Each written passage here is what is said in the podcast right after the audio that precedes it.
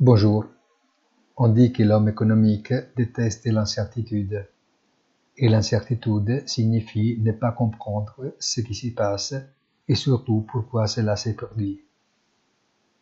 Le gaz naturel était coté à 10 dollars le 22 août 2022 et veut maintenant un peu plus de 2 dollars et 30 centimes, le même prix qu'il y a deux ans. Le blé avait atteint 1300 dollars il y a exactement un an et on est maintenant moins de la moitié.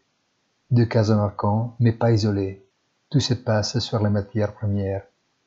L'inflation devient déflation. Non, mais ça pourrait être. Récession, oui, peut-être non, peut-être juste une pause dans la croissance. Faire des choix et prendre des décisions dans ces phases comme celle actuelle devient de plus en plus difficile avec une seule certitude, celle d'une dette qui ne cesse de croître. Bonne journée et rendez-vous sur notre site easyredinofinance.it.